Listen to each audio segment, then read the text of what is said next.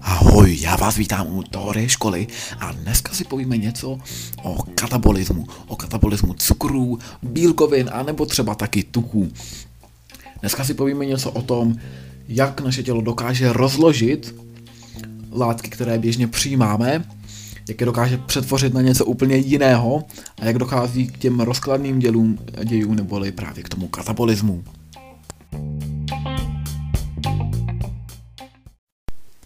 Jak takový katabolismus nebo katabolické děje vůbec vypadají a jak si je máme představit? Dojde k tomu, že organismus získá nějaké živiny. Jsou tři hlavní skupiny živin, bílkoviny neboli proteiny, tuky neboli lipidy a cukry neboli sacharidy. Sacharidů přijímáme asi nejvíc, třeba polysacharidy jsou škrob nebo taky glykogen a tady ty tři složky potravy, tuky, cukry a bílkoviny dokáže lidský organismus, a zejména metabolismus, a rozdělit a vytvořit z těchto látek zbytky kyseliny octové. Takzvaný acetyl, zbytek kyseliny octové, pozor neplést s acylem, což je zbytek jakékoliv karboxylové kyseliny, acetyl je jenom od kyseliny octové, což je kyselina etanová, triviálním názvem právě octová. A pochází to z latinského názvu, kyselina octová se řekne latinsky acidum acetylicum, acetyl je tedy zbytek kyseliny octové. No a Právě tento acetyl potom putuje na Krebsův cyklus, citrátový cyklus, my si povíme ještě později přesně, jak vůbec takový cyklus funguje. A tady na tom cyklu se acetyl využívá k vytváření energie dekarboxylací, to znamená, že oddělíme oxid uhličitý, nám vzniká ATP, což je molekula, která zajišťuje energii. Občas se udává takový příměr, že je to jako konzervička energie v našem těle. No a, tento Krebsův cyklus přichází v mitochondrii a později dýchací řetězec, který na Krebsův cyklus navazuje, tak k němu zase dochází na membráně mitochondrie. Nej... Ještě zpátky ke Krebsově cyklu. Krebsův cyklus je tedy jistý uh, způsob, jakým se uh, přeměňují látky a je to největší zdroj energie v našem těle v podobě produkce těch ATP, adenosín trifosfátů, odtud zkrátka ATP. A během Krebsova cyklu vzniká pouze jenom jedna molekula GTP, což je guanozín trifosfát. Nicméně na Krebsův cyklu se váží mnohé další děje, které jsou s ním spojeny, právě třeba dýchací řetězec, kde ze tří molekul nikotin, amid nukleotidů s krátkou NAD vzniká 9 konzerviček energie, 9 ATP a zároveň z jedné molekuly flavín adenin nukleotidu neboli FAD nám vznikají další dvě molekuly ATP. Kdybychom se tady podívali, jak vůbec takový katabolický děj probíhá, tak máme tady nějaké tři vstupní a živin, bílkoviny, tuky a cukry. A bílkoviny, tuky, cukry tedy projdou těmi katabolickými ději, vznikne nám zde acetyl, acetyl jako zbytek té kyseliny, Metaboli, metabolismu v lidském těle se tedy podaří rozdělit jak bílkoviny, tak tuky, tak cukry na co nejmenší částečky a udělat z nich právě ty nakouskované malé acetyly a ty acetyly pošle do Krebsova cyklu, který již dokáže tady ty malé součástky zpracovat a udělat z nich jak energii, což je asi pro nás hlavní, tedy buď guazín, trifosfát, anebo adenín, trifosfát, GTP, ATP a Zároveň ještě Krebsův cyklus tedy navazuje na dýchací řetězec, který je taky velmi důležitý, protože z něj máme nejen energii, ale vzniká zde třeba i voda. První si povíme tedy něco o katabolismu sacharidů neboli cukrů. Cukry prochází tedy trávicí soustavou sotva, co je vůbec povřemé, dá se to tak říci. A už v ústech máme třeba trávicí enzym ptyalin, který je ve skutečnosti po chemické stránce alfa-amyláza a tu alfa-amylázu třeba produkuje i slinivka břišní, ale v ústech se nazývá tedy a, konkrétně alfa-amyláza produkovaná a, slinnými žlázami ptyalin a již zde jsou štěpeny některé cukry, většinou monosacharidy, fruktóza, glukóza, nebo třeba taky nějaké a, disacharidy, oligosacharidy.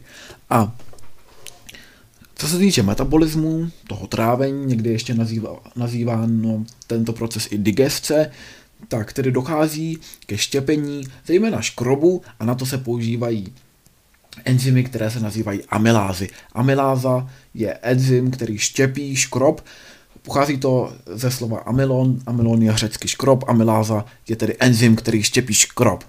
No a potom tedy máme ptyalin, ten taky naštěpí částečně cukry, ale ani uh, ptyalin samozřejmě nenaštěpí všechny cukry.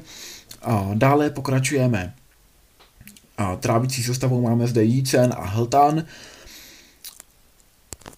A i zde se štěpí jak škrob, tak i třeba glykogen, který občas přijímáme. A je vtipné, že potom zpátky někdy v těle se opět znovu glykogen syntetizuje. Glykogen se někdy používá taková přezdívka, že je to živočišný škrob, a jedná se taky o úschovnu energie. Nicméně, ať už se jedná o škrob nebo glykogen, tak tyto polysacharidy jsou dále štěpeny jak v ústní dutině, tak vícnu a hltanu pomocí ptyalinu na disacharid maltózu. Dále již putujeme do tenkého střeva a zde si můžeme setkat s tím, že sacharóza je štěpena enzymem sacharázou na fruktózu a glukózu, protože se jedná z fruktózo-glukózových jednotek. Dále tady máme již zmíněnou slinivku břišní, latinsky pankreas, která produkuje alfa-amylázu a tady ji již ani nenazýváme ptyalinem, která rozkládá další polysacharidy na maltózu, což jsou zase vlastně dvě molekuly glukózy, takže na toto můžeme roz, ložit dál pomocí enzymu maltázy. A nebo tady máme třeba i mléčný cukor laktózu a ta je štěpena enzymem laktázou na glukózu a galaktózu. Zajímavé je, že v některých částech světa, pokud v mladším věku nepřijde nějaký jedinec do styku s mlékem, tak se zde nevytváří enzym laktáza a on potom není schopen třeba pít mléko, protože se v něm nachází právě mléčný cukor laktóza, který on nedokáže rozštěpit. No a pokud tedy v trávicí soustavě dojde k naštěpení na ty nejmenší monosacharidové jednotky, tak potom následuje vstřebávání do krve. Nejčastější je samozřejmě glukóza a ta se potom i dále dostává do buněk. Pokud máme té glukózy moc, tak jsou takové dva možné scénáře. Buď se uloží zpátky na glykogen a, například v pankrásu, tedy ve slinivce břišní, máme Langerhansovy ostrůvky, které produkují dva typy hormonů, inzulín a glukagon. A inzulín právě podporuje tu tvorbu glykogenu a je proti a, výskytu glukózy v krvi, snaží se z ní vytvořit ten glykogen a naopak zde máme vůči inzulínu antagonistu glukagon, který je proti vytváření glykogenu, rozpouští ho a naopak tím zvyšuje obsah glukózy v krvi. A takový a, glykogen je tedy nazýván živočišným škrobem, jak už jsem zmínil, ukládá se později v játrech a potom i v kosterním svalstvu. A druhou možností a, jak uskladnit nadměrné množství glukózy, je samozřejmě syntéza tuků. Z krve si již glukózu odbírají jednotlivé buňky a dochází ke glykolíze, tedy, k přeměně glukózy na pyruvát.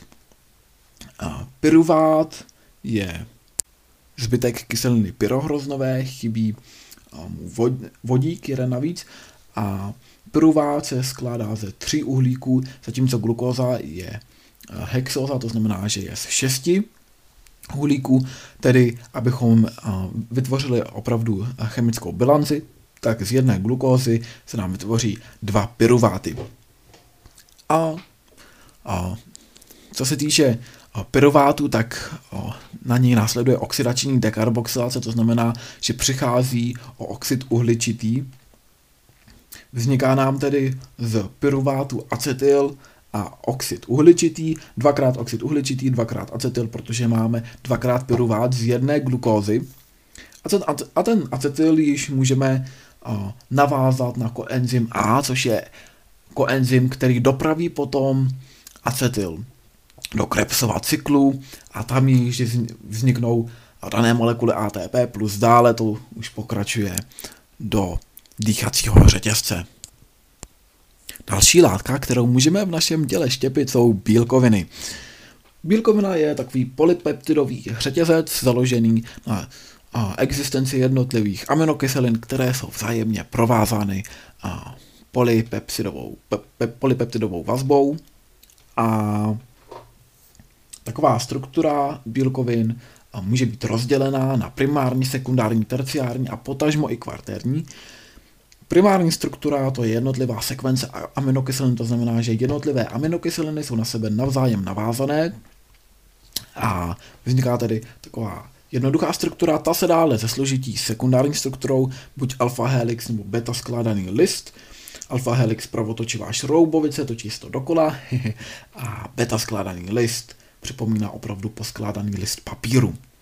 A potom zde máme terciární a, proteinovou strukturu, to může být buď globulární struktura, když se to celé zabalí jakoby do, do klubíčka, bychom řekli, a, a nebo fibrilární strukturu, to je spíš taková vláknitá struktura. No a potom tady máme kvartérní strukturu, ta se vyskytuje jenom u některých bílkovin. A jde o uspořádání podjednotek v proteinových aglomerátech. A ty podjednotky jsou samostatné polypeptidické struktury a navzájem jsou propojeny nekovalentními interakcemi. A ta kvartérní struktura řeší uspořádání těch podjednotek má jisté nesporné výhody, třeba když se poškodí jenom jedna ta jednotka, tak není potřeba vyměňovat celou složitou obrovskou bílkovinu, ale stačí pouze vyměnit jednu poškozenou jednotku za jinou. A, a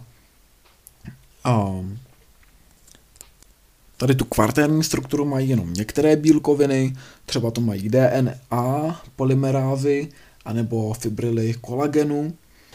A kdybychom chtěli rozdělit kdybychom měli rozdělit a, to, tyhle bílkoviny na ty podjednotky, tak bychom tedy opravdu přišli k tomu, že to přináší jisté evoluční výho- výhody a, a evolučně se i potom dále liší ty bílkoviny, pokud ty všechny podjednotky jsou stejné, tak se jedná o homomultimery, pokud jsou rozdílné, tak se jedná o heteromultimery. A vzájemně jsou tedy propojené vazbami, které a, jsou a spíše nekovalentního charakteru.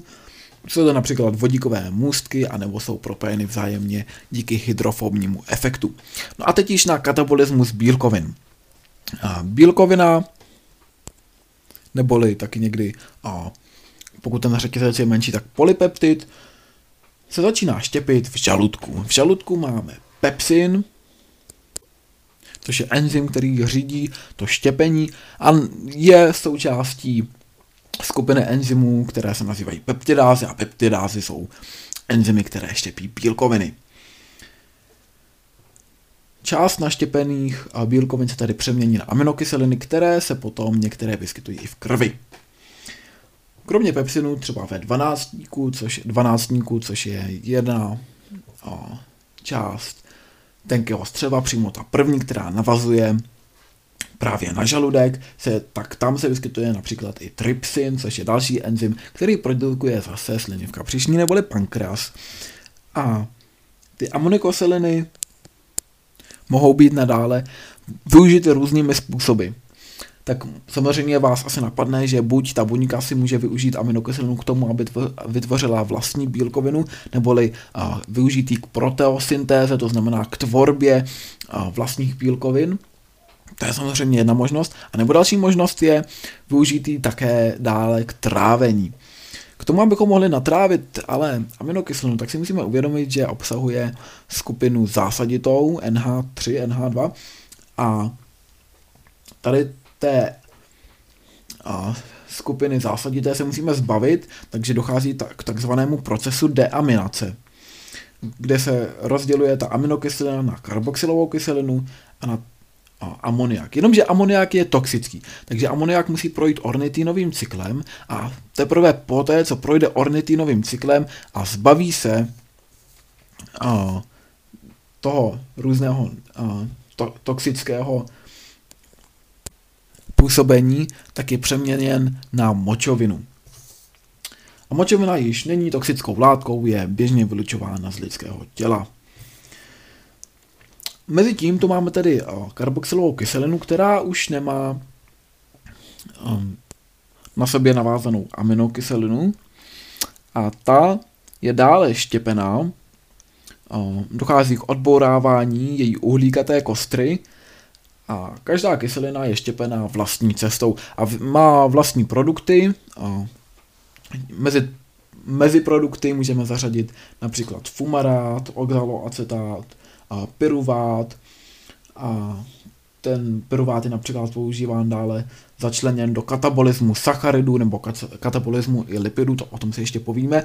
A nebo právě jeden z meziproduktů je i acetyl, který se naváže na koenzym A a dále již putuje do Krebsova cyklu a na dýchací řetězec. Katabolismus tuků. Tuky můžou být buď složené, anebo jednoduché. Co se týče složených tuků neboli složených lipidů, tak ty přijímáme nejčastěji. A dále si je tělo ovšem musí přetransformovat na jednoduché lipidy, aby bylo trávení jednodušší. A to je také první krok v trávení lipidů, tedy odstranění nelipidové složky. Máme různé druhy složených lipidů, neboli heterolipidů.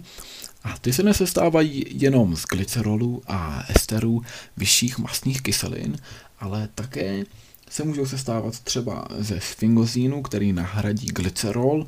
A Sfingosín má tu zajímavost a zvláštnost, že obsahuje třeba i aminoskupinu, tedy obsahuje dusík. A Některé z heterolipidů jsou například fosfolipidy, které tvoří buněčné membrány, protože mají i polární část, to znamená, že dokážou propouštět vodu.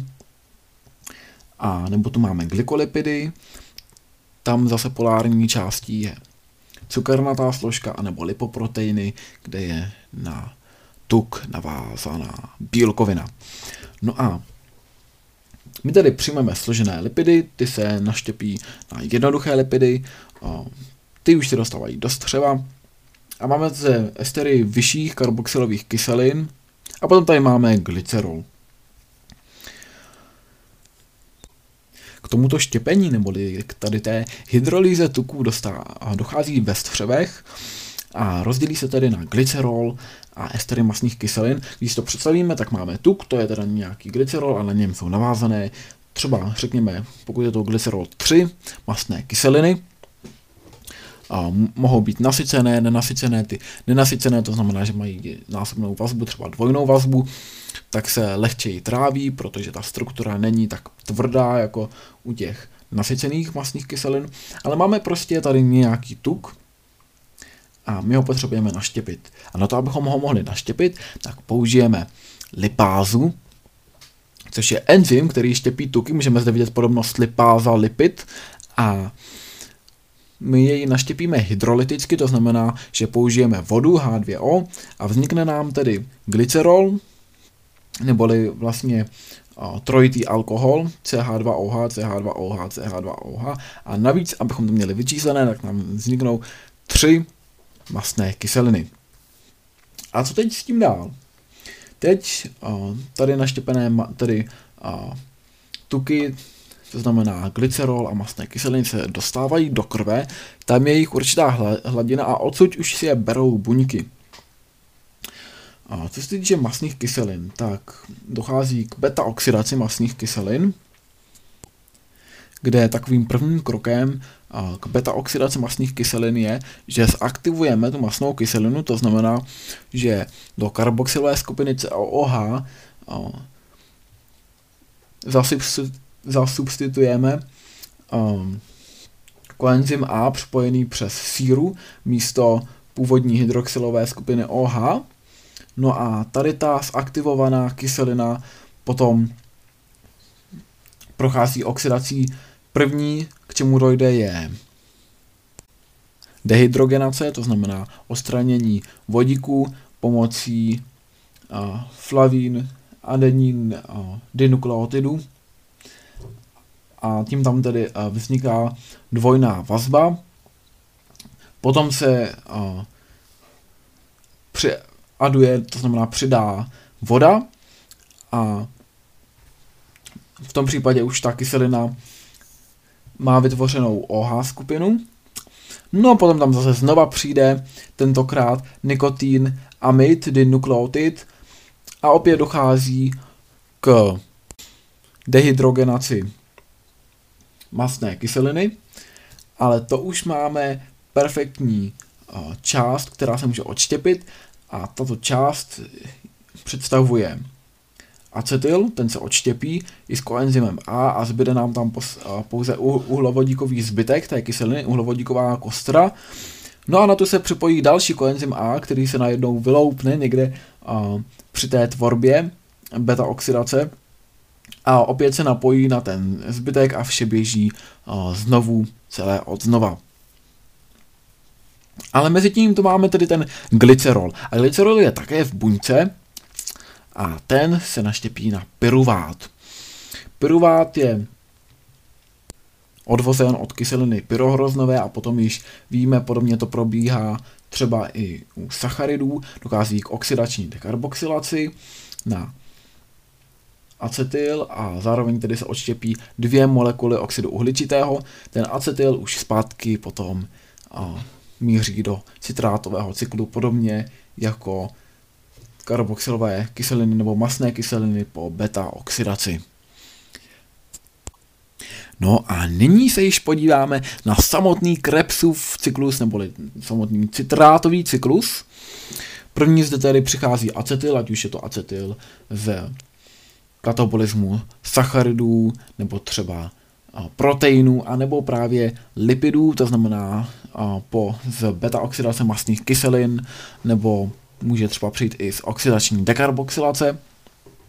Prostě máme tady acetyl a ten acetyl, to je tedy zbytek kyseliny octové, CH3, potom zde máme C, na to ketoskupina dvojná, dvojnou vazbou připojený kyslík a navíc ještě je zde taky připojený koenzym A.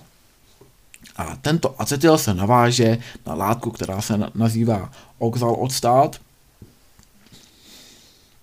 Společně vytvoří kyselinu citronovou. A acetyl má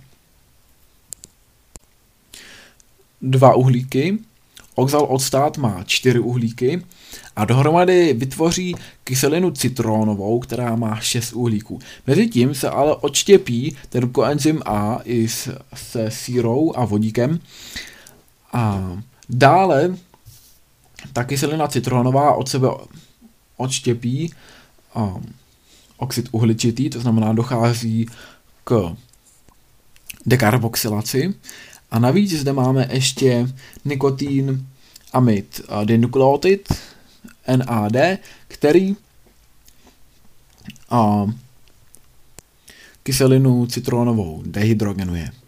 A vzniká nám tady nová látka, která se nazývá alfa ketoglutarat. A tento alfa ketoglutarat jde dále. Jde dále, uh, to znamená, že dochází k další dekarboxylaci, um, tím názvem zmizí skupina COO, to znamená karboxylová uh, skupina, a navíc se zde naváže tentokrát zase koenzym, který se koenzym A, který se původně odštěpil A navíc ještě opět NAD dehydrogenuje alfa-ketoglutarát. A výsledná látka má čtyři uhlíky. A místo jedné z těch karboxylových kyselin je tam tedy navázán koenzym A. A ten koenzym A se odváže a vznikne tam taková energie, že dochází právě zde ke vzniku guazín trifosfátu z guazín difosfátu a ten potom ještě je dále převeden guazín trifosfát podnítí vznik adenin trifosfátu z adenin difosfátu. Nicméně nám tedy vzniká látka, která má stále čtyři uhlíky a tato látka je taková docela lehce zapamatovatelná, má z jedné strany karboxylovou skupinu, potom CH2, CH2 a z druhé strany zase karboxylovou kyselinu, karboxylovou skupinu. Nyní zase přichází flavín adenin dinukleotid, to znamená opět dehydrogenace dvou vodíků a vzniká nám látka, která se nazývá fumarát. Fumarát má tedy jednu dvojnou vazbu a dochází k hydrataci, to znamená do reakce nám vstupuje voda a tím se nám zde opět vytváří zvláštní OH skupina, vzniká nám takzvaný malát. No a, poslední krok, který přichází, je, že přichází nikotin amin dinukleotid a opět odštěpuje vodík, to znamená zase dehydrogenace.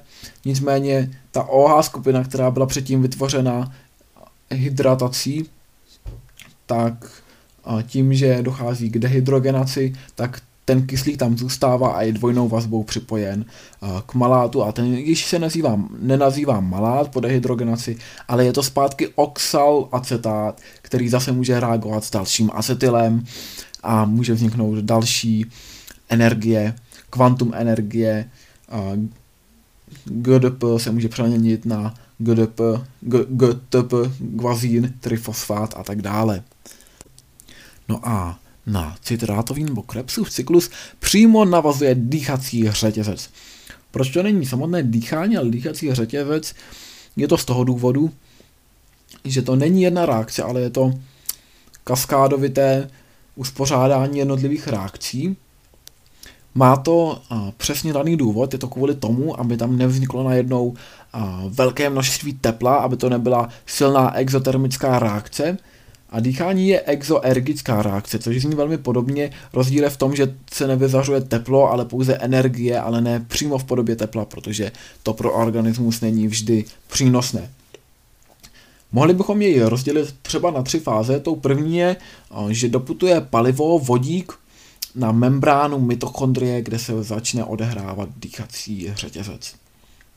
Další fází je, že dojde k přenosu elektronů pomocí cytochromů. Cytochromy jsou molekuly, které mají schopnost manipulovat elektrony a dochází k exotermické reakci, kdy tedy vodík jako palivo se sloučí s kyslíkem, tedy 4H, náboj 0 plus O2, opět náboj 0, tak díky elektronům zde dochází k vzniku 2xH2O, tedy voda, a plus ještě vzniká energie. A ta energie je velmi důležitá, protože nám podnítí vznik třetí fáze, takzvané oxidační fosforilace, kdy energie a k tomu ještě ade, adenozín difosfát, tedy ADP, a potom ještě fosfor dohromady vytvoří adenozín trifosfát, to znamená, dojde k té oxidační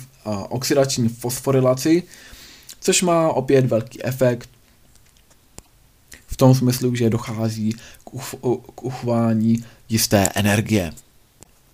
Tímto jsme zakončili katabolismus cukrů, tuků i bílkovin. Já doufám, že se vám to líbilo, mně také moc a mějte se zatím. Ahoj.